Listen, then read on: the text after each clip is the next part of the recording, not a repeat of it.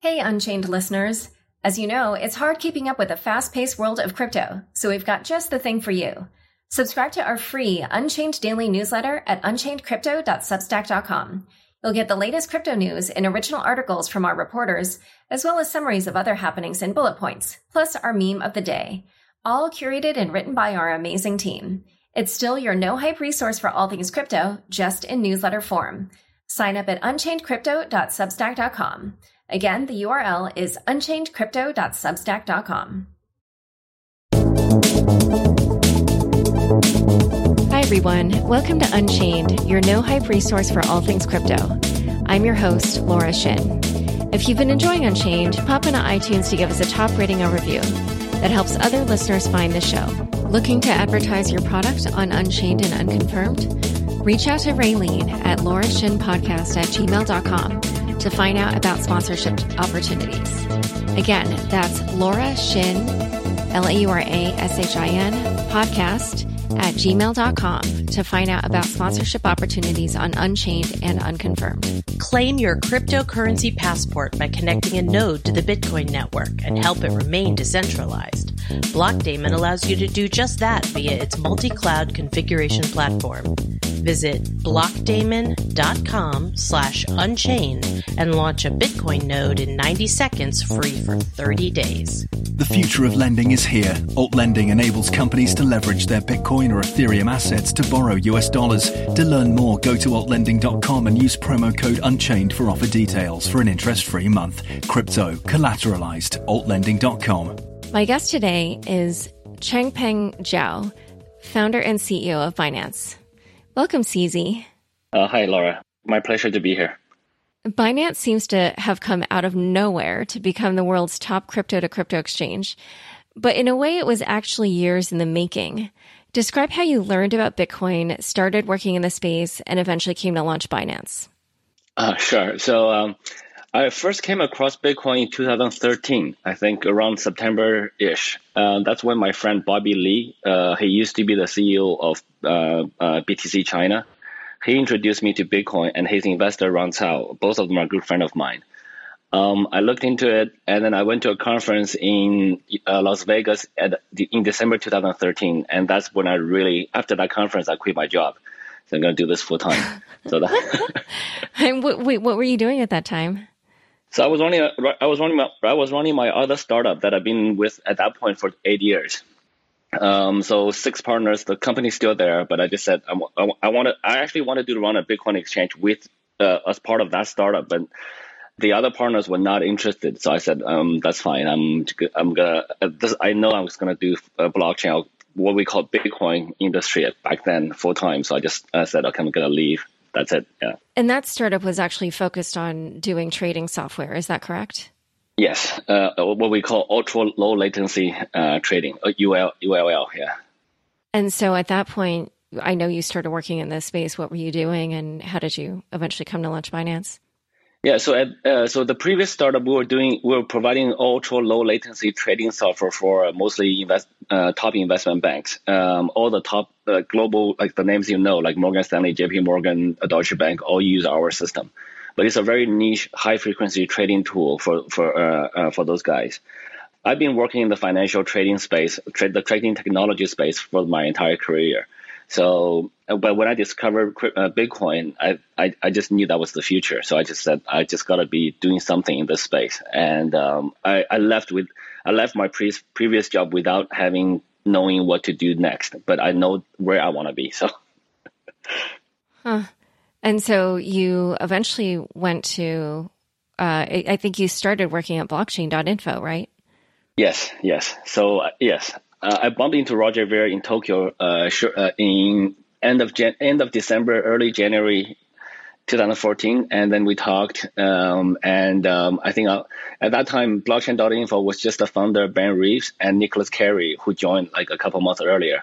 So I was the third person to join. Um, so uh, yeah. So and blockchain dot info had a great uh, or built up by one twenty-two year old at the time, and then uh, a lot of users, uh, very good feedback, very good community reputation. So I was very uh, lucky to be able to join that company. And then you went to OKCoin? Yes. So blockchain dot info is focused on uh, mostly a wallet and a blockchain explorer. Uh, so uh, my background uh, has more, uh, I have more experience in trading systems and exchanges. So uh, OKCoin was, uh, I was talking with my now co-founder, Howey. She was at a, she joined OKCoin a couple months before I did. And she said, well, like, all your experiences are in trading systems. Why don't you join us um, as an exchange? And we talked about it for a little bit. I thought it was a pretty good opportunity. Um, and blockchain dot info was growing very quickly at that time as well. And they were getting venture funding from the U S and the team grew to be a larger size. Um, I just said, well, um, it's probably better. Uh, OKCoin at the time looked like a better fit for me. So I, um, so I joined OKCoin. Yeah. And what were you doing there? And then how did you eventually launch Binance? So yeah, I was the C T O of OK, OKCoin, and I was also helping them with the international side. The, the uh, because out of the three co-founders, uh, myself, Howey, and the C E O, um, I was the more sort of a, a international one. Um, but then um, we had a few culture differences. Um, my background is more international, more Western. I would say almost uh, uh, U S centric, where there's a lot of like. I would say uh, different style of thinking, different style of value systems. Um, so that didn't really go well. With, uh, I I just thought that was not a that was not going to work long term. So I left um, just under a year, and then um, I actually after I left OKCoin, I actually started a different technology company with two of my other friends, and then we were doing trading we were doing exchange platforms as a cloud solution for other exchanges. There were about two thousand cultures exchanges in China at the time, and we were providing systems for a number of those. Um, so we were just a system provider. Um, uh, so we built uh, we built a, we built a system from scratch from uh, early two thousand fifteen, yes. And then um, when Binance started, we, we we took us there was two and a half years of um, development on the system that's already happened. Um, so Binance's platform was not built in one month. Yeah. Yeah. And just to go back to how you were saying before that your background is more Western, as far as I understand, I think you moved to Canada when you were a teenager, right? And then you went to college in Canada and worked in New York and stuff like that. Yeah. Yeah. So I was born in China. Um, and then um, I moved to Canada when I was a teenager, when I was twelve.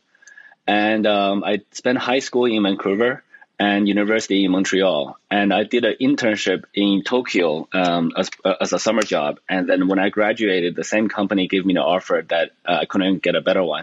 So I went back to Tokyo. I really liked Tokyo. So I worked in Tokyo for four years and then went to uh, New York, uh, work, also worked in New York for four years. Um, and then went back to Shanghai uh, uh, in two thousand five and then worked for eight years in the previous startup that I mentioned before. And then then the rest of history connects. So the story about Binance is sort of incredible.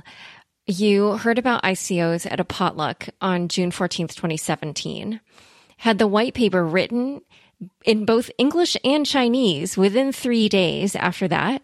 You began your I C O nine days after that. Then you wrapped it up a week later and had fifteen million dollars in the bank.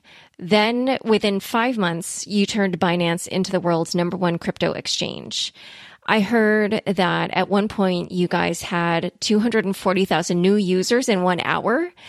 I heard that it took you three months to get to one hundred twenty thousand users, another three to get to one million, and then one week after that to reach two million. Correct any of this if any of it's wrong. How did you handle this, you know, explosive growth and this really fast pace? Yeah, I think handle is the right word. I think we were just lucky at the right time, uh, doing the right thing. So like most of the stuff happened to us, not that's something we actually drived or, um, or, or, or, or wanted to do. So I think basically we were just, it was very lucky for us that we had the system ready to be able to handle that growth uh, near last December, early January. Um, the other stuff was uh, more random chance. Um, I learned about I C O around uh, last April, Mayish. I heard about the word I C O, but I never participated in one. I never read any white papers. I saw, again, I saw another friend of mine doing an I C O uh, right in front of my eyes, early June to like, I think it was May thirtieth to June ninth. And he raised fifteen million dollars U S within ten days. And that was, at that time, that was the largest I C O in China. And um, I know him quite well. And I was thinking, um, if we can do it, I, I probably could do it too. So, and uh, and given his background, given what he what he has done, given his uh, experience, reputation, et cetera, I was thinking maybe I have a good chance as well. And then I talked to Da Hongfei, uh, the, the founder of Neo, uh, and now Ontology. So um, he he was very he was very very encouraging, and that potluck dinner uh, on June fourteenth in Chengdu in China last year. Um, everyone's like, you gotta do an I C O, you gotta do an I C O. Uh, the founder of M C O, uh, Monarch, uh, now they rebranded to Crypto dot com.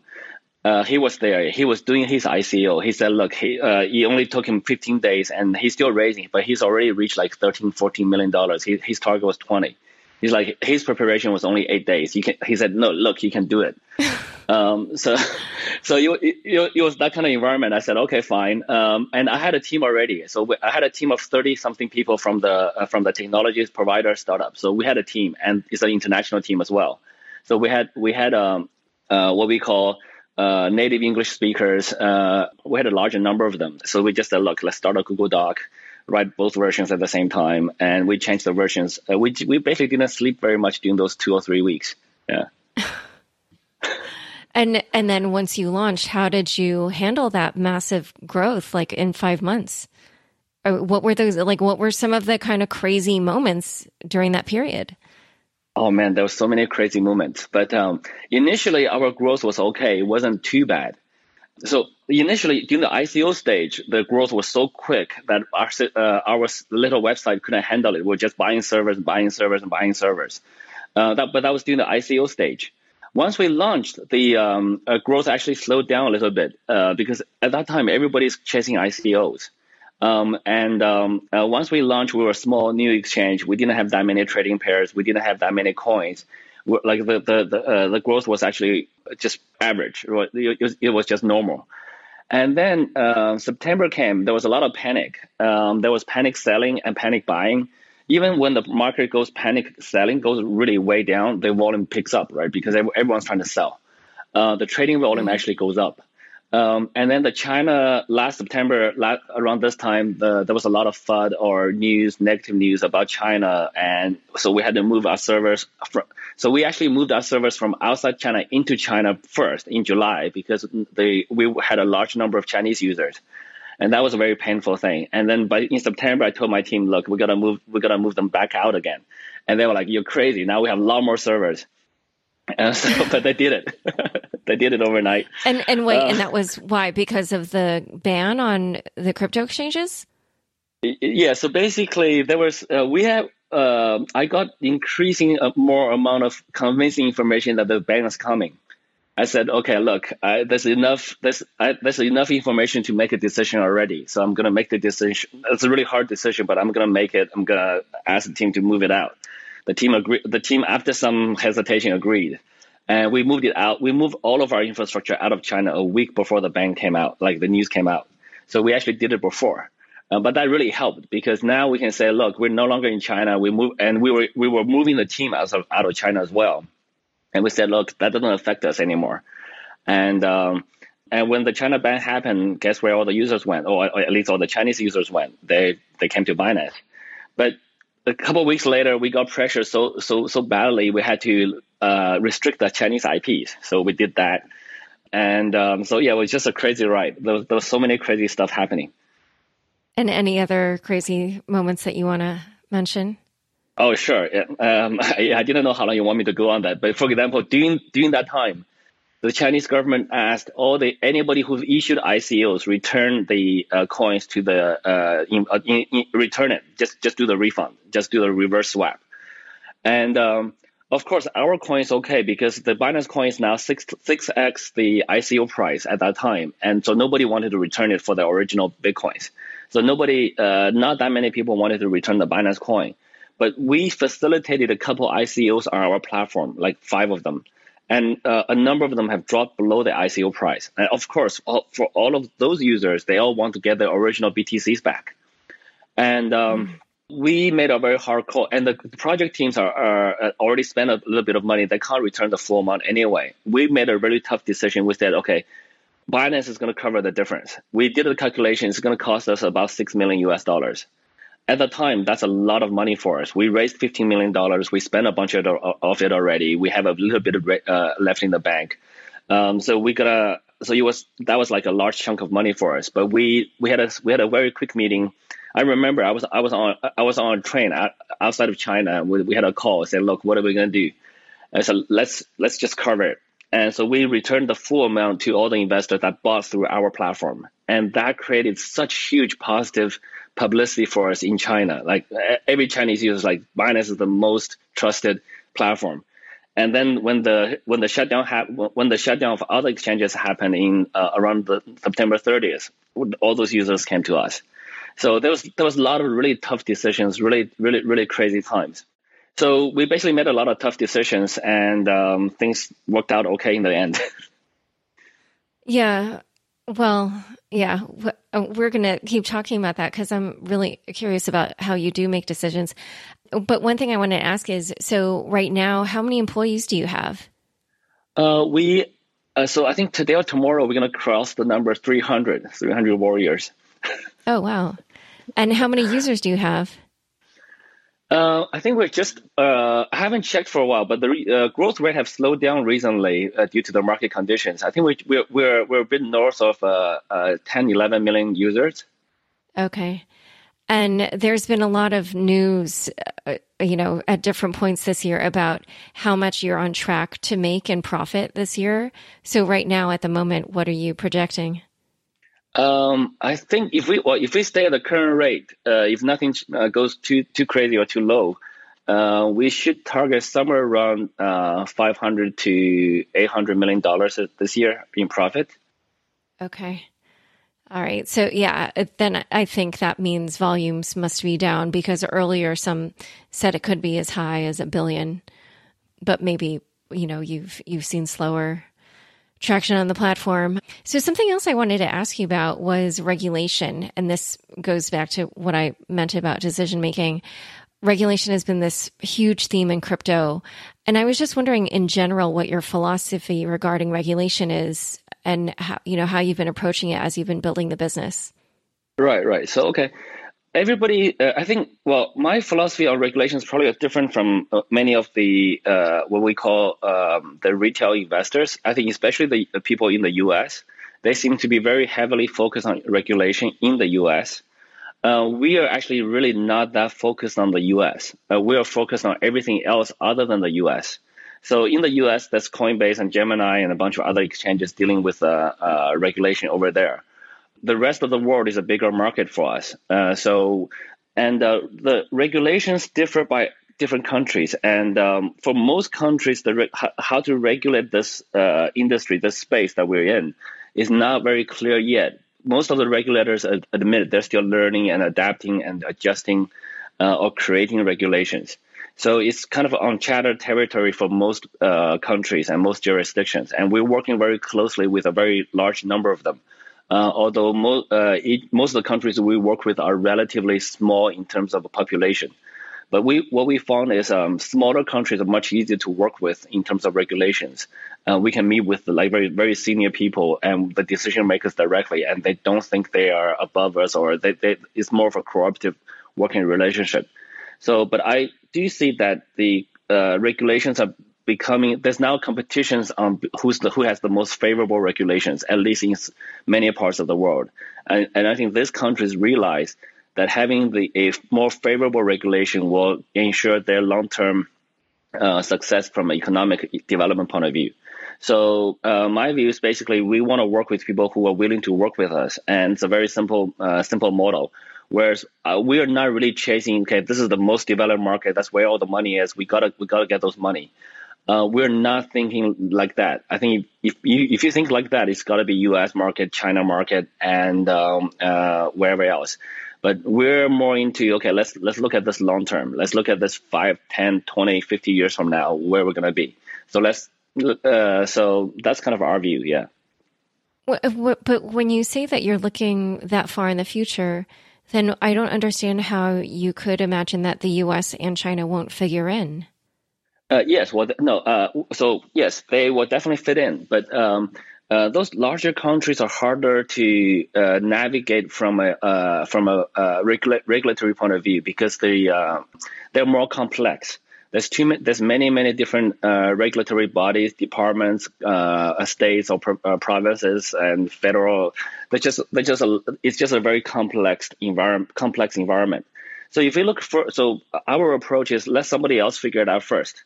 So for example, in the U S, let Coinbase and Gemini figure it out first. Um, they're very strong. They they got the culture background. They got the connections. They got the they they they they they're fully embedded over there. So um, let them figure it out first. So long term, we would be we would very much be interested uh, if we can.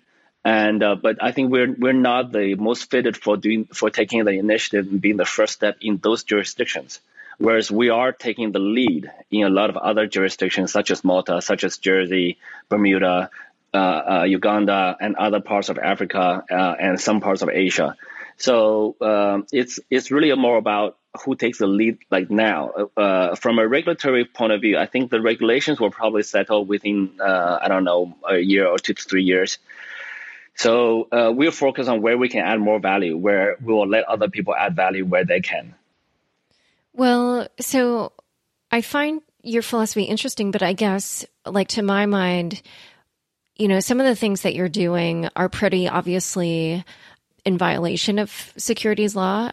For instance, Binance's coin, B N B, is pretty much the definition of a security, um, at least according to U S securities law, because it's an investment of money. I like that you're laughing, um, in a common enterprise, which is Binance. And the profits of that are dependent on an identifiable party, which again is this case, is in this case, Binance. So, you know, you've got that. Then you've got the fact that Binance is probably also likely listing other reg- unregistered securities. And so in that regard, like, do you, you know, try to have controls to keep U S residents from using Binance or from buying B N B? Because I tested this myself and it took me like all of three seconds to create an account on Binance from here in the U S. Right, right. So, Uh, I laugh because I think I think that's a very subjective uh, uh, view on uh, what things are, uh, and I appreciate that's your view. I think that's your view, not my view, to be honest, and probably not shared by most of our most of the community. Oh, okay, just just to clarify, yeah. um, multiple yeah. sources said to me that they viewed it as a security token, combined with, you know, because there are other aspects. Obviously, it's a multifaceted coin, but I just wanted you to know it's not only me. I, I discussed this as multi- with multiple people. Right, right. So the so the way I view it is basically just because multiple people around the world have a view doesn't mean that we all agree. So, uh, but there's there's no legal definition that a certain coin, at least uh, Binance coin, is not, at least not defined legally by anybody as a as a, as a security. Uh, many people may think themselves, or they may be even a common opinion. It may or may not be. I can, I can I, I think for every person that you find that who thinks that way, I can, I can find more people who are not. I can find ten people who thinks otherwise. So I think it's a, it's a difference in opinion, but it's definitely not classified legally or uh, anywhere as far as I know. And to be honest, even if it's classified legally in some countries, it's probably classified differently in other countries. And the whole discussion about whether a coin is a security or not uh, only came some within the last, I don't know, six months or so. Before that, there was there wasn't any discussion about whether a crypto coin or E R C twenty coin is or is not a security. Nobody cared. So oh, no, no, no. Just just for the record, yeah. I've been discussing this issue with sources since mid twenty sixteen. So, okay. Like, people can listen to the podcast I did in September twenty sixteen with Coin Center. We were we talked about that. Okay. So, I mean, yeah, this is like kind of a known thing, but I mean, regardless. So, you know, is it is that why? Like, I mean, do you try to uh, enforce controls to keep U S residents from using Binance or buying B N B? Uh, not not not that I know of. So basically, so so far, no one has told us that Binance coin is a security other than yourself. To be honest. Many people, some people may think that, but I think the definition of security itself is debated th- uh, among different parts of the world. And I think you're taking a very U S-centric view. And we're actually really yeah, not yeah. focused on the U S. No, I'm saying, right? so, yeah, it's really the U S. Yeah. Yeah, yeah so I, I think yesterday, even after you created your account, you probably could not deposit U S dollars in, right?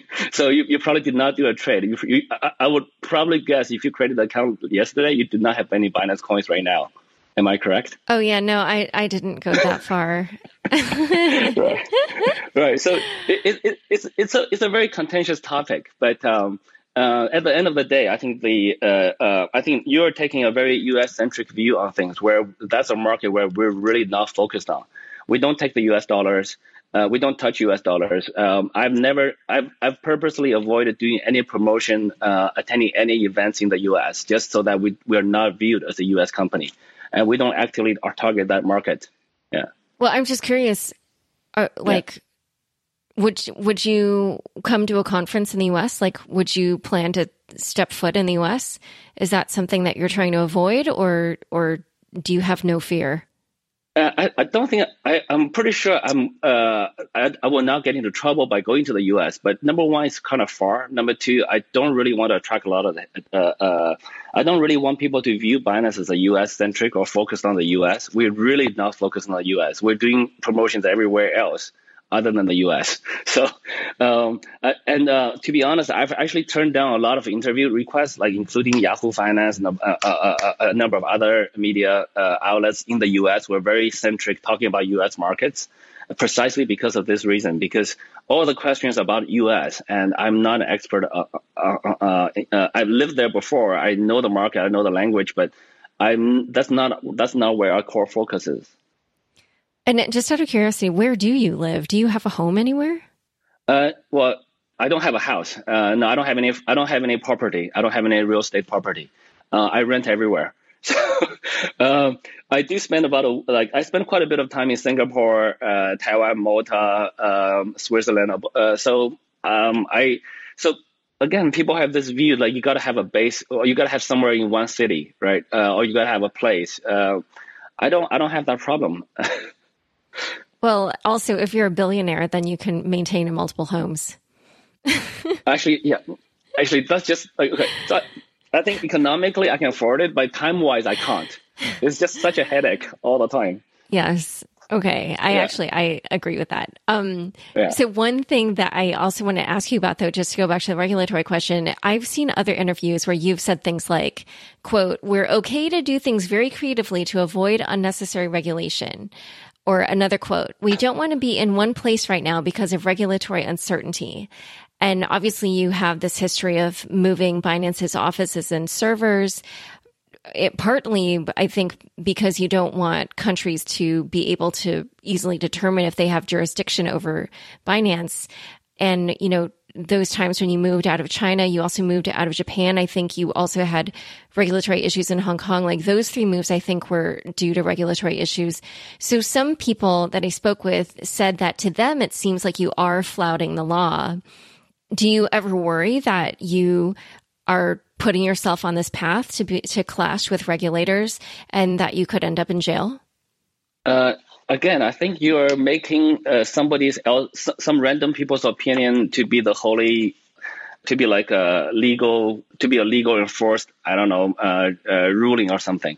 A lot of people, because I could think about anything. I could think of, uh, I could think, I don't know, Donald Trump's uh, violating, violating violating the law. But what I think doesn't really matter. Um, so I, I, I actually think the reverse. I fully respect the laws of every country, every jurisdiction. And the but most people most people have this mindset that you gotta stay in one place and work with one government. But uh, why is that? Like, why can't you go to a place to work with a government that you choose, instead of always being stuck in one place and work with a government that may or may not support what you want to do?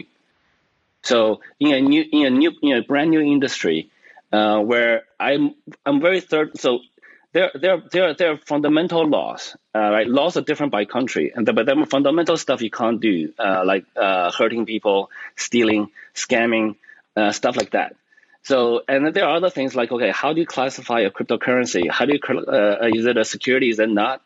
And this, this kind of things, different countries do it differently. So, what's wrong with going to a country and choosing to live in a country where those things are more viewed favorably for you? Why do you have to be stuck in a, in a country that that are not good for, for this kind of stuff? Why, like this is this is like saying, look, why don't you why don't you stay like if you if you, if you don't like hot places, why don't you stuck in, why don't, why don't you stuck yourself in Florida and in the sun all the time, and you just don't like it, right? Why don't you go to a different city?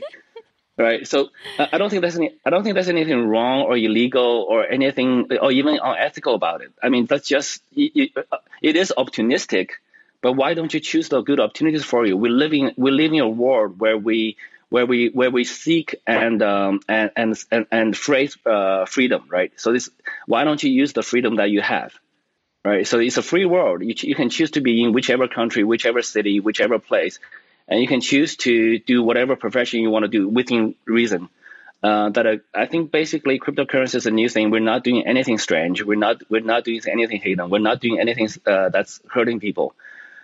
Right, so I think that's uh, I'm not worried about it at all. I don't I don't know why people think in such narrow-minded uh, ways. Well, just for the record, you know, some people that I spoke with did kind of go down that line of thinking. And then other people said, hey, and, and by the way, I just, what I did was I, I talked with kind of a bunch of lawyers who are involved in the crypto space because I was kind of curious. And, yeah. you know, you're right. They didn't all have the same opinion. Um, you know, one of them was like, hey, this is a business guy. And, and in fact, frankly, it was kind of funny. He's a lawyer and he was like, don't talk about the regulatory stuff too much. It's going to be boring. Um, but, but anyway, he was like, oh, well, I view C Z more as just like a business person, you know, sort of in the model of Uber, which, you know, obviously didn't follow all the regulations from its, you know, in its early days. So I was just kind of curious, like, how do you see yourself, or, or maybe you don't have, you know, some view of yourself in relationship to regulation, but I was just kind of curious, like, are you trying to make some kind of a point, or, you know, do you have any particular purpose to your regulatory stance? Uh, so I don't, I don't have a, um, so I, I'm, so I don't really have a stance against uh, or with regulatory. But my, uh, our whole point is to increase the freedom of increase the freedom of choice, right? So we want to we uh, we fully believe that the cryptocurrency blockchain is a new technology that helps the world, and uh, it has because of the new new technology, it has a, a few uncertainties in terms of regulations uh, or what the regulators want to do with it.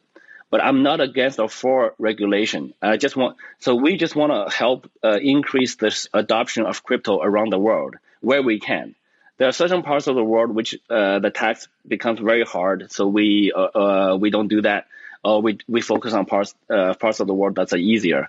We do work very closely with many many regulators and trying to help them. If they want advice from us, we will give them. If they ask us what, what's important to us, we will say it very openly. If they tell, if they ask us uh, what other parts of the world are doing uh, in their regulations, we will give them what, what, what we know. So my stance is we want to help the regulations be, become healthier, become uh, what you call. Uh, uh, I, will, I, wouldn't use, I wouldn't even use the word right. I just want to use the word uh, appropriate for uh, more growth, for healthy growth. So we want to help. Uh, we don't view regulations as uh, we. All, I also don't view as regulations as against us. I think some regulation is good, probably, and overregulating will will kill the industry, at least in those jurisdictions where those things apply, and that will be bad for them long term. So it's actually bad for them, not bad for us. Uh, we will go elsewhere. Um, if that happens. So um, I'm not I'm not against it. I just think, okay, it's it's a brand new game. Uh, and we, we we already started playing the game. And now we're trying to figure out the basic rules of the game, uh, which is basically like a bunch of kids playing games, right? So you first start playing and then you try to figure out some rule.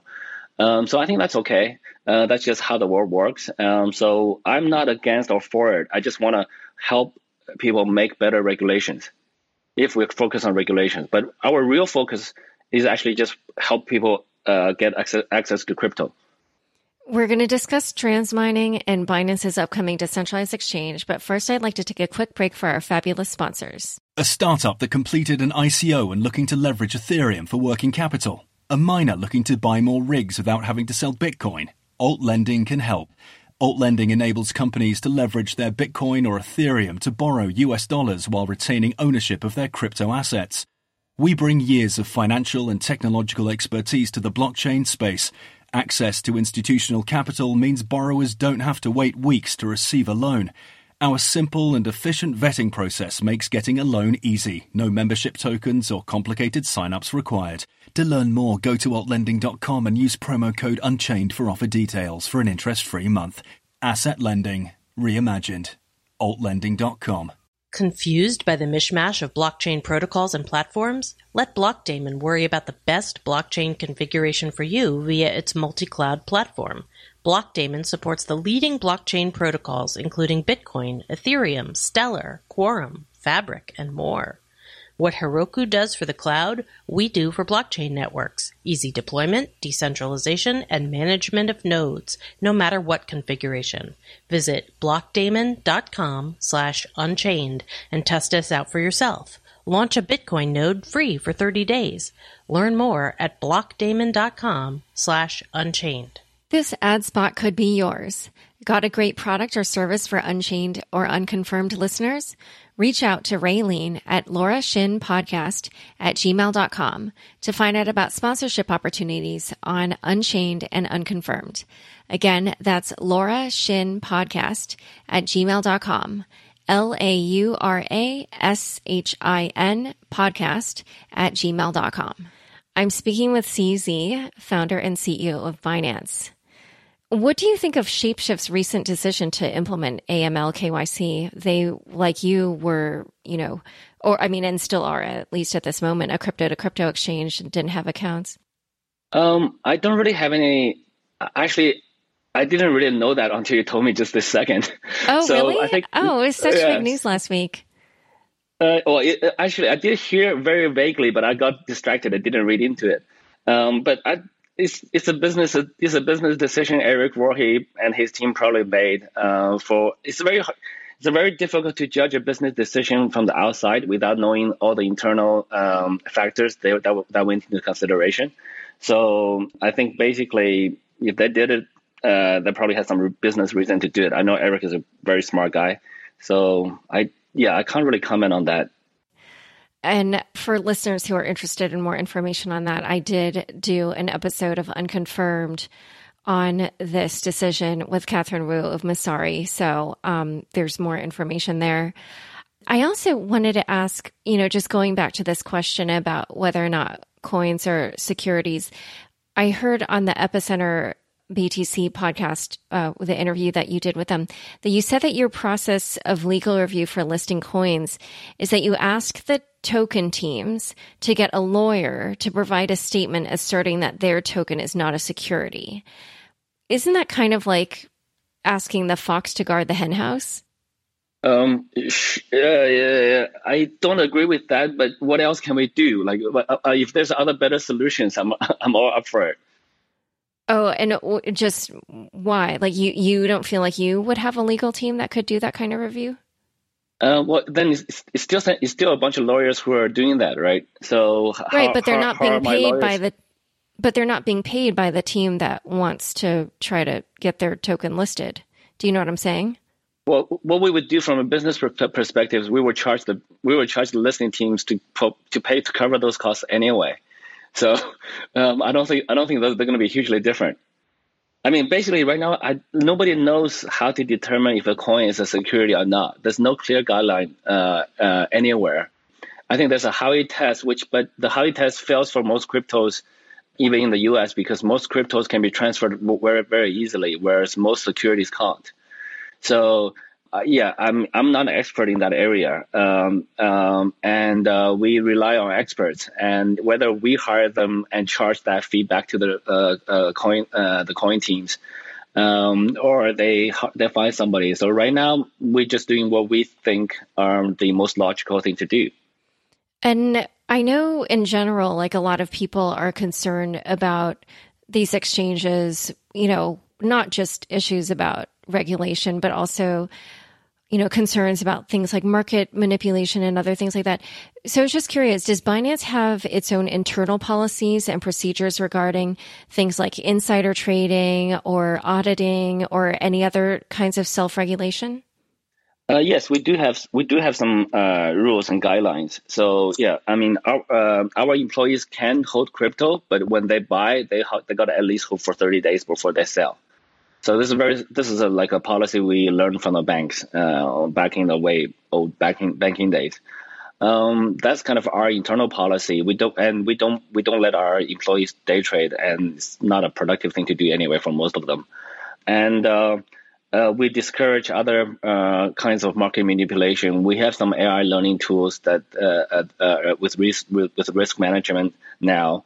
Um, if a coin price fluctuates too heavily, um, and we have now uh, intervention processes, um, but they're relatively soft. We don't have circuit breakers because the uh, crypto is traded on multiple markets. So yeah, we have some, but they are there, and we're still we're slowly evolving them as well. So hopefully, with time, they'll get more and more mature. And some people were saying that they think that there's wash trading and market manipulation happening on Binance. They mentioned that there's often fairly high volume of trading in pretty obscure coins during short time periods that don't seem to really be tied to news. Do you try to prevent that in any way? Yes. So um, uh, I think if you look at the market research uh, done by independent like uh, community members, uh, Binance is probably the only one. They said they could not find any signs of uh, uh, uh, uh, wash trading or, or pumping of volumes or fake volumes. So that's why, that, as an exchange, we actually, we're actually very, very careful about that. Um, but uh, on the topic of wash trading and manipulation, So uh, it's it's a really tricky one because basically, what it how do you define manipulation? How do you define wash trading? So like let's say a, a Bitcoin is like I don't know six sixty three hundred U S dollars on one exchange. If some guy just want to buy it all the way on Binance, all, all the way on, all the way up to seven thousand U S dollars. The guy just has lots of money. He just wants to buy. Um, is that manipulation or is that not? It's kind of really hard to define. And at what quantity? Uh, if he just does one trade and comes back down, I, um, um, so. It's really it's really hard to tell at what time at what at what stage does that become manipulation? Is it a volume? Is it just a price uh, percentage difference from other exchanges? But how like what about a coin that only trades on one market? So there's a lot of uh, when you actually like conceptually, yes, if if, if Bitcoin is sixty-three hundred in other exchanges right now and it's traded at seven thousand in some other exchange, then most likely is some type of manipulation. But how do you define it? How do you prevent it? And like. And also, and wash trading is the same thing, right? Let's, let's say two accounts are just trading against each other um, at, at a very high percentage base. W- at what point do you do you define that as wash trading? Like, do, if they do like four orders back and forth, that's wash trading, or because they will be trading with other people as well. Even if they only want to trade against each other, they will have to trade with other people in the market. Um, so, at what point do you kick in and say we lock those accounts and well we freeze those accounts? Um, and let's say we say, okay, if you trade if you trade over one hundred K within five minutes against each other, we we define that as wash trading. Guess what's going to happen? Uh, they're going to trade ni- ninety-nine K every five minutes, and they and and and, and they're going to have and they're going to have four accounts trade or three accounts or four accounts uh, trading against each other. So at what point, and then we can lower it again. But it's a it's a it's a mouse and cat uh, cat game, right? So. The problem is it's very hard to define scientific, like uh, quantitatively what exactly it is without them able to go in, uh, around the rules. So we do try. Uh, I think we're probably one of the one of the players, one of the exchanges that try the hardest in this regard. That we actually don't advertise, uh, but people know. Uh, so the, uh, the, the the the smart traders know, and the the uh, the higher the, the the serious traders come to us, and the rest follow.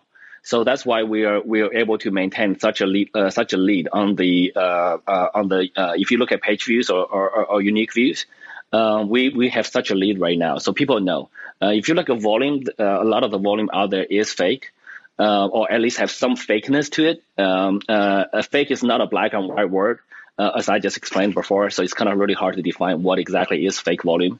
Uh, but we are definitely one, one of the most honest ones out there. So we try. We try. It is a problem in this industry, and I think everybody should try. I think as exchange operators, we should definitely all try to be ethical, to be fair about it, and to address the issue uh, square and upfront. And us, but also as, as as traders, as users, we should you should really uh, just uh, abandon those exchanges that have suspicious behavior and go for the legit ones. Can you go into more detail on B N B for me? As far as I understand, people can use it to trade for, to pay for trading fees and they'll get a discount. They can also participate in I C Os on the Binance Launchpad. Um, some vendors, I guess, accept it as payment and you're going to use it in the future decentralized exchange that you're creating. But I was just curious, like, what rights do holders of the B N B token have in terms of information or voting or financial rights? All right. So B N B token is not a security. It's not shares of Binance. So those questions about rights are assuming that there are certain things which they're not. Um, so the B N B token, as we defined, uh, have a few uh, advantages. Number one, you do get discounts if you use that to pay for fees. So it's more like a discount card uh, uh, uh, uh, a mechanism. And the discounts disappear after five years. So every year, uh, the discount rate drops about half and disappears in year five. Um, and the second thing about Binance coins, every quarter, uh, uh, Binance will use twenty percent of our profits and to buy back and burn them, destroy them. So basically taking more coins out of circulation. Uh, financially, this is a very similar uh, effect to giving a dist- uh, dividend distribution. Um, but uh, mechanically, we're not sending any money, money out. We're just destroying money we have. Or we're just destroying coins we have. And um, again, there's a limit to that. We will only destroy up to half uh, uh, of all the out, uh, total issued amount, which is one hundred million. Uh, the total total total issued amount is two hundred million, and we're going to destroy one hundred million eventually. Um, looks like it's going to take a number of years based on the current rate, because now the price of Bitcoin uh, went up so much. Now uh, we can um, uh, the dest- destroying rate is low, but people are happy because the price went up. Um, and the third, uh, the third thing is, uh, uh, Binance coin will be used as the uh, to pay for fees on the Binance chain, uh, which is g- going to be on its own blockchain, a uh, a decentralized exchange.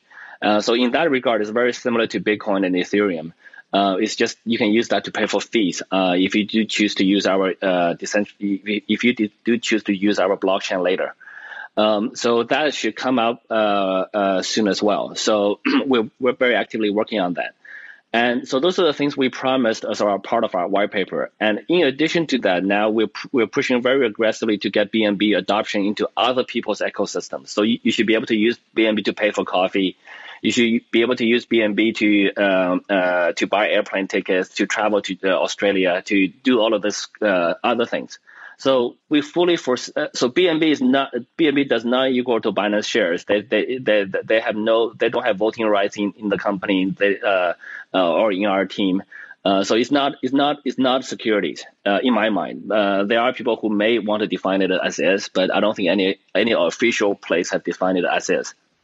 So well, that's kind of interesting to me what you said about how you want to eventually have B N B used to pay for other things, because, you know, typically, at least so far in the crypto space, the tokens that have been used for money are decentralized, like Bitcoin, Ether, Zcash, Monero. And here you're creating this sort of like company coin that you want other vendors to use and, and for people in general to use as as money. Is that the vision there? Uh, no, uh, it's actually not a company coin. Um, so the, the Binance coin itself lives on the blockchain. Right now, it lives on the Ethereum blockchain. Very soon, you will have it. Uh, our, we will have our own blockchain, which is also a decentralized platform. So in that regards, we're we're we're the same as all the coin you just mentioned, and uh, it's not a coin uh, from uh, by the company. Uh, it's still a community. Uh, we are the issuers. We have issued it, and people have bought it, and it's been sp- spread out. And we do hold quite a large number of it, but we're not going to be able to issue anymore. So we no longer have, we no longer have a lot of control on the coin.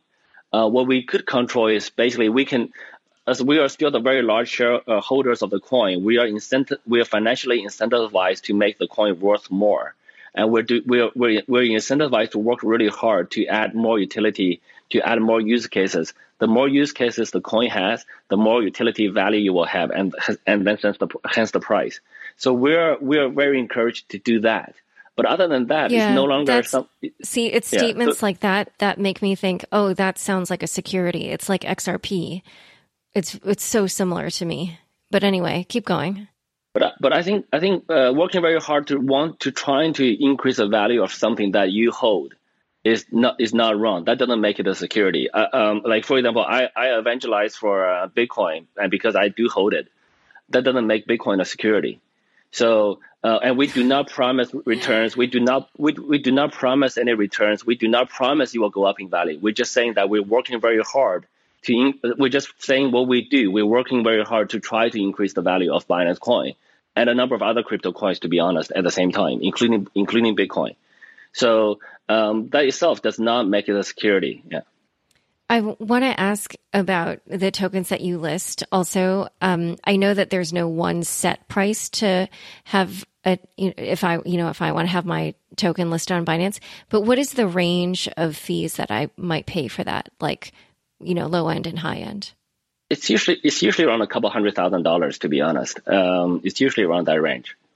And what do those fees cover? Why is it that expensive?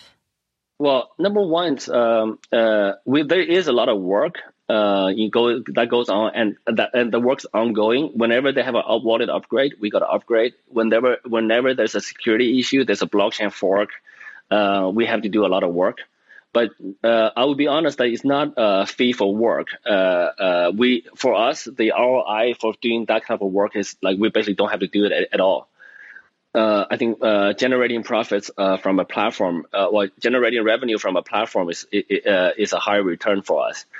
Uh, number two, uh, we provide such value for those coins. I mean, uh, the that that fee should be like it's basically zero. Uh, uh, we like we provide such value for coins. We uh, giving their liquidity, giving them like our our large user base, giving them the uh, credibility because now they pass Binance review.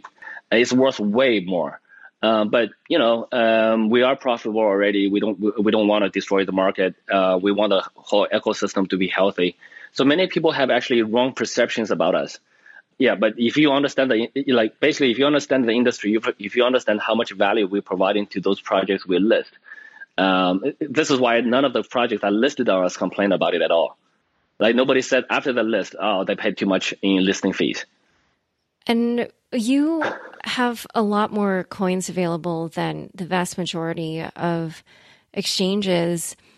And we're kind of at this point in the development of the crypto space where probably only, you know, a handful, maybe at most a dozen of these are really going to succeed. So how do you feel about making so much money off of at least some portion of your customers who might be speculating on bad investments and losing money? Well, I think that's the that's a very negative way to word that question. It's a very it's a little bit of a deceiving way to do it. Um, so most of the I C O projects are startup projects, and I think everyone should know that startup projects do have a very higher failure rate. It's the same thing as if you uh, um, in the in, in the traditional investment world. So. Uh, a number of it's the same thing as, uh, uh, as the internet, right? So how many internet companies survive till today? But the internet itself did not disappear. That, that industry did not go away, um, and they are very they are very profitable profitable internet companies. Um, so um, it's still early stages in the industry. Uh, there's nothing that we are doing or not doing. That's uh, it's not like we it's not like we're we're we're it's not like we're scamming users for their money. We're just we're right, just a platform but I mean, that like provides you could, liquidity. You could be listing so, fewer coins, like, you know, only the highest quality or something. So you could say the same thing about NASDAQ, right? Or, or, or uh, so like, uh, is every company that listed uh, making money for their users? I don't think so.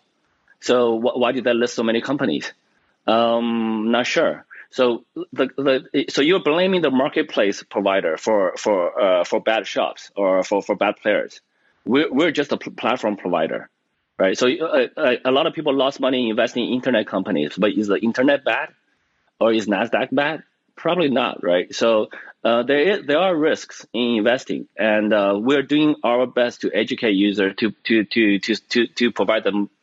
We're def- we're by far the best platform now out there, uh, in, in in both selection of coins, selection of projects, our internal process, our external process. Uh, our ethical uh, uh, values, et cetera. So we're, we're we're by far the best. And um, uh, but yeah, I think, I think you're looking like at, in terms yeah. of the NASDAQ comparison, the only difference is that, of course, because those are public offerings, that those come with disclosures. But in the crypto space, obviously, you know, there there isn't that kind of thing going on. So it, you know, the quality of the information is probably quite variable, right? But you, but you're, but you're assuming that I'm not. I'm, I'm not even sure if I agree with that. To be honest, um, there. Uh, but you're assuming that's one one situation is better than the other, which I don't agree with. But I also don't agree with the uh, the very fundamental statement that there's more information disclosure than there is in I C Os. uh, for those companies, because I, I would say there's more structured information disclosure. They they're they're, they're very structured uh, because they they have a they have a very set uh, structure in place. But uh, how many how many listed companies have fudged their financial reports, uh, moved uh, uh, moved income from the next quarter onto this quarter or this quarter onto the next? Uh, how many like there's a lot of stuff that goes on which are not uh, which are questionable, uh, to be honest, because people people figure, once you make the rules of the game, people figure out how to get around the rules. Uh, whereas in the I C O space, is right now there's not a lot of rules, but it's really depend. It's it's, it's very crowd driven. How many Telegram groups decide, discuss about scams and uh, other questionable behavior? If you look on Twitter, there's a lot more information about those things that happen in the community, in the crowd, where I personally believe like five thousand people discuss, openly discussing, disclosing, disclosing things about a project, probably more useful than a couple analysts just sitting there getting paid very highly and providing a report. Uh, the report is more structured, yes. Um, but I'm not sure if the information quality is higher or lower. Um, I don't know. Yeah. A lot of people I spoke with also were so curious about your decentralized exchange. How yeah. how is that going to look? And why does it need its own blockchain? Um, so basically, yeah, so uh, it's coming along uh, quite well, actually. Um, and uh, it's going to be a specialized blockchain just for uh, uh, trading tokens. So we want speed. So speed is a, a fee, uh, we want speed over features. So feature wise, it's going to be very simple, and and but that's also why we can achieve higher speed. So um, uh, and um, I think most people don't realize that most people think of features when they talk about something, but they don't realize in order to achieve scale, you need speed. Uh, you actually don't need a lot of features. So even if you look at Binance dot com, the number of order types or the the, the features are quite simple, uh, but we can handle large amounts of stuff. So um, uh, that's also the same thing with our decentralized uh, blockchain. So that's basically what it is. Uh, you, you'll come oh, up and, in a wait, few and, months. Yeah, and that's why the blockchain has to be, or and that's why you need your own blockchain for speed. Yeah. So we uh, basically, if you use any, if you adapt any existing blockchain or use a general purpose blockchain that can handle, that can do a lot of stuff, it's very hard to optimize for speed. Uh, we took a lot of stuff out. We're making a more specialized blockchain, uh, a, a more special purpose blockchain that's more focused on more focused on speed. And I know you're probably tired of these questions, but I am so curious. Will your D E X require K Y C, A M L procedures? Uh, I don't think so. I'm not. Sh- I'm not. I'm not. A, I'm not aware of any D E X that that does that. Right? I mean, you can't do that right now on Bitcoin or Ethereum. I think like some of them probably have relayers that couldn't do that, but yeah, you're right. Like, are, well, actually, that leads me to another question: are you guys doing your an on-chain order book, kind of like yes, an E S A Delta? Uh, oh, okay. Yes, so we uh, the current plan is a on-chain order book that's still very fast, and uh, the yeah the um, K Y C when you decentralize, who's doing it? That's the problem. Most, yeah, K Y, I, most K Y C solutions are, are, are centralized, right? You gotta have some. You gotta have some centralized party who's doing the K Y C, who's actually doing, looking at the passports that's uploaded, uh, running criminal checks against the, the centralized databases, who, and those are very costly. Those are uh, we use those. Those, those are very expensive. So uh, on a de- you know, decentralized blockchain, who's gonna do that? Who's gonna pay for it?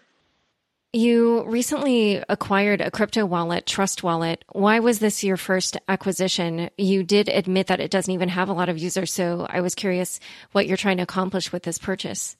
Uh, it's a great product. Uh, it, it's uh, that's a great. Uh, so Trust Wallet is a great find. Um, it's one of those things where it's a technology team, and um, they're very focused on building a product, but they they have not they've done zero marketing. Uh, only a small niche number of people know them. I have full confidence they will have a large number of users very, very quickly. The product is awesome. It's by far the best wallet out there, uh, the best mobile wallet out there. So, and the, uh, I met with Victor, the uh, the founder of that team. Uh, he shares exactly the same visions as we do. Um, we talked about for we. I, I had a call with him for uh, for like ten minutes, and then I had another. Uh, I met with him for for for for another couple of hours. We we got the deal done. So. Uh, I'm very, very bullish on Trust Wallet, and I think it's a great product. Uh, they lack uh, they lack a few marketing uh, skills or or, or or ability right now, which we can which we can fully complement. So I think uh, that's just a no-brainer. Um, and um, uh, I think by, by working together, both sides will, will will benefit a lot more than working separately. And we both agree. So. I'm going to actually collapse my next few questions into one, because sure. you've been making me these, these other moves, like you are working on creating a crypto bank that will be user-owned. You have this one billion dollars Binance ecosystem fund. So I just kind of want to hear, I mean, you have other initiatives as well, but I just kind of want to hear, you know, what your vision is of what Binance will become and what products and services users will be able to um, enjoy from Binance, and also really what it means for them to be user owners. Sure. So um, basically, our goal is just to, again, increase the adoption of crypto. So by uh, to do that, we want to provide the core infrastructure services in this industry. We want to make the industry bigger. So I think our goal right now is not to take more market share in this current space. We're already the biggest exchange uh, in most by most measurements. Um, but just taking market share off other people right now doesn't make any sense. What we should do is make the make the make the industry ten, one hundred a thousand, or even one million times bigger. Um, so if we do that, then if we if we if we if we provide if well, all Binance has to do is provide a, a few infrastructure key services in this industry, and we'll we'll we'll we'll be pretty well off. So that's our goal. So um, in order to grow this industry, we got to make investments into other uh, into other areas which we're not experts in. So if we're not experts, we should just invest in others who are experts and let them do the let them do the do their job. So this includes wallets, uh, faster blockchains, um, payment services, uh, even gaming infrastructures. Um, other like uh, uh, there's a lot of other infrastructure stuff going on. So that's kind of our investment uh, arm. And also, right now, uh, banks are um, not uh, banks are a bottleneck for uh, money flow, and we want to increase the freedom there as well. So we we want to uh, we want to work closely with banks to increase the flow between to increase the uh, uh, bandwidth of uh, uh, to or at least increase the freedom of exchange between fiat and crypto, and uh, we can work with banks, we can acquire banks, and we can set, uh, try a few things ourselves. So all of those are different experiments we're doing, trying to make the industry bigger. Um, the goal, yeah, is to make the industry bigger. And just out of curiosity for this crypto bank, how is that different from a wallet exactly? I don't know if I really know what the difference is. Uh, that, uh, that that crypto bank holds fiat. That's a fiat bank. So that's a, tr- a traditional paper money uh, bank, whereas Trust Wallet, it holds only crypto. Uh, that's a wallet for holding your coins. Uh, those two are very different things. The bank is still going to be regulated by the banking regulators, et cetera. So it's a more of a f- crypto-friendlier bank, uh, but it's still a bank. Oh, okay. Yeah. And so earlier I mentioned that I wanted to chat about trans mining. Um, this is kind yeah. of a really interesting phenomenon. Can you explain what that is for listeners and also why you're critical of it? Sure. Um, trans mining is a very uh, innovative way for uh, distribution of their initial coins, which is basically a, a, a more complex or more uh, convoluted Uh, I C O uh, mechanism. Uh, basically, you pay for commission fees and get the coins, which is the same as you pay Bitcoin and buy your coin, which is just a slightly different mechanism. Um, but the whole fundamental, uh, uh, it was very, um, in, it was very innovative in, in concept, but uh, in reality, the um, economics don't work, and it's basically uh, every, everybody who did it turned out to be intentionally or unintentionally turned out to be a scam. Basically, anybody who participated, most of them lose, lost money. So uh, it doesn't work, and all the exchanges who are doing it have stopped. Um, I've been saying that since like three or four months ago when they started, but uh, some people believed me, some people didn't, but the results are pretty clear now. So I think that's a thing of the past, and um, just stay off trans mining. it's, it's, a, it's a short answer of it. Right. It's like the exchange would kind of basically reimburse you your trading fee in their coin. And you were saying it was like kind of another way of doing an I C O, right? Yes, but like they do, they do, they do things very. Uh, so um, there's a few different variations of it, but the most basic model is okay. So you pay for, let's say, one Bitcoin in com- in commission fees. They give you one Bitcoin equivalent in the platform coin, but at the same time, they also unlock one hundred percent equal in value uh, the team's portion, and they give you twenty percent extra for the guy who referred you. So now there's two hundred twenty percent being released into market of the platform coin, but only one, only one hundred percent mm-hmm. of the uh, Bitcoin going in. Over time, the coin price is going to drop, uh, given that demand supply. That that uh, that's that's just very basic. Um, and um, there's a bunch of other things they they they they they, they paint like they paint very rosy pictures around it, like dividend on on commission fees, et cetera, et cetera. But uh, at the end of the day, the model doesn't work. It's it's fun, it's innovative, uh, but uh, uh, financially, it just doesn't work. Last question for you. You know, this kind of goes back to the beginning of the interview when you were talking about how you have spent time both in the West and in Asia. And I know you continue to do that, obviously, when you were saying that you keep rentals in Malta and Switzerland and I, I forget the Singapore, I forget the other places. But I'm so curious to know, how would you compare and contrast Asia's cryptocurrency scene with the American scene or the Western scene? Um, the crypto scene in different co- in different countries or continents are very interesting, actually. So I think in um, in America, that's all of, it's all about uh, anti A M L. Uh, so it's all it's re- like the regulations are really more more about terrorists. So how do we uh, control and starve those terrorists? Um, and uh, so doing exchanges in the U S is very very difficult because of the money anti money laundering laws. But U S is very technology savvy, so there's a very strong startup scene. So anything that involves technology innovation is is is highly encouraged. And it's quite easy. So there's a lot of new use cases uh, in the U S. Um, different te- different th- things other than exchanges. Um, there's only there's only a very small handful of exchanges in the U S. Europe is quite interesting, where the user adoption is probably the highest. You can pay for food, you can pay for hotels, you can you can register a company and pay lawyer fees, all in crypto. Um, so um, uh, Europe, given that it's the European Union, and they kind of uh, they don't view their own currency as a very strong thing. So that and they, they also know cross-border transactions, et cetera. So there's a very high uh, adoption on uh, on usability there. And in Asia, it's kind of divided. Um, uh, in China, there's a, there are a lot of exchanges, even though exchanges are supposed to be banned. Uh, but there are a lot of Uh, but there are, I mean, basically, what does that mean, right? So you register a company offshore and your team's still in China and you have like a, a thousand people team in China. Everybody knows where they are. Everybody knows who they're working on. But they claim to be a subcontractor of the company, of the offshore company, which they're different, of course. So then they're okay. And the Chinese, uh, the Chinese mentality is very different from the rest of Asia, where they have a horde mentality of following other people who makes quick money. Um, they, they, the the making mm. quick money mentality is very very strong in China. I guess because of the uh, less uh, the lesser stability uh, economically and politically potentially. So uh, people are more uh, uh, things change too quickly, and people are very. If you have a ten year plan, three months later it's going to be shuttered because the a new regulation comes out. Um, so people just focus on three months. Uh, so China's a very different market, and whereas China's completely banned um, uh, payments, and also the domestic uh, traditional payments for WeChat Pay and Alipay are very strong. Like nobody use, nobody carries cash in China, um, so it's it's all electronic money. It's, um, so that's also very convenient, which kind of dwarfs the payment needs for uh, Bitcoin either uh, for crypto as well. Uh, outside of China is very interesting. Japan is very interesting. Japan's very pro crypto, but their regulations on exchanges are too dense. There's just too many rules, and it's, uh, it's very hard for those guys to compete. So, and Korea is very interesting. Korea has one hundred percent adoption on on crypto. Everybody has crypto, as of some kind. So, so any, any and also Korea has one of those democratic and um, uh, and less powerful governments. Any politician that's against crypto gets voted down very quickly.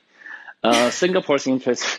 So Singapore's interesting. Singapore's like kind of wait and see. They're very strict on financial controls, and they kind of it's a smaller economy or smaller. Uh, it's a smaller country in terms of population. So, uh, but it's very open in terms of uh, looking at new things. Um, so the world is very interesting. Africa's just getting started. Um, yeah. So uh, it's a very interesting world. Um, I think what's going to happen in the future is going to be more exciting than what happened in the past. You know, I actually. And do you mind if we take one minute? And I just want to ask you one last yeah, question. Sure. You were on the cover of Forbes last winter for the issue covering the Forbes Crypto Rich List. And at that time, it estimated your net worth was between one and two billion. And obviously this happened, what was it? It was, um, I guess, seven months after you launched Binance. How did it feel to amass so much wealth so quickly? To be honest, I, I actually don't feel that much different. Um, I don't spend any money. That's the that's the problem.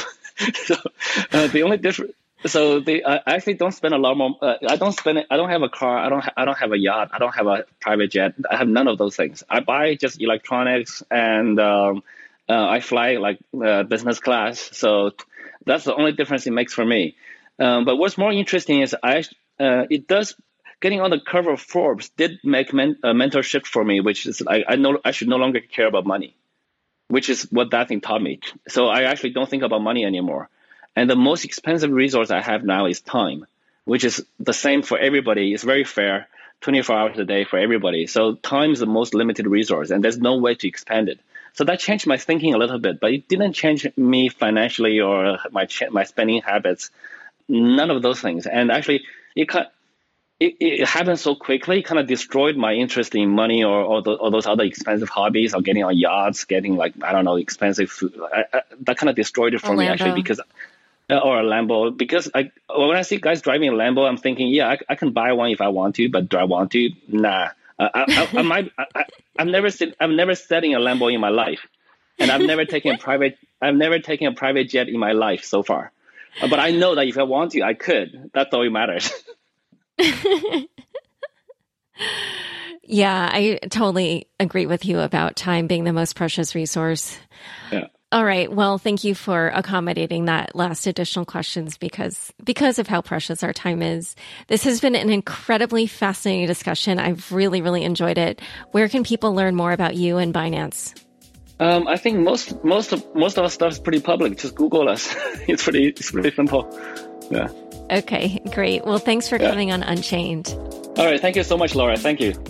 Thanks so much for joining us today. To learn more about C Z and Binance, check out the show notes inside your podcast episode. New episodes of Unchained come out every Tuesday. If you haven't already, rate, review, and subscribe on Apple Podcasts. If you liked this episode, share it with your friends on Facebook, Twitter, or LinkedIn. And if you're not yet subscribed to my other podcast, Unconfirmed, I highly recommend you check it out and subscribe now. Unchained is produced by me, Laura Shin, with help from Raylene Gallipoli, Fractal Recording, Jenny Josephson, Rahul Seguretti, and Daniel Nuss. Thanks for listening.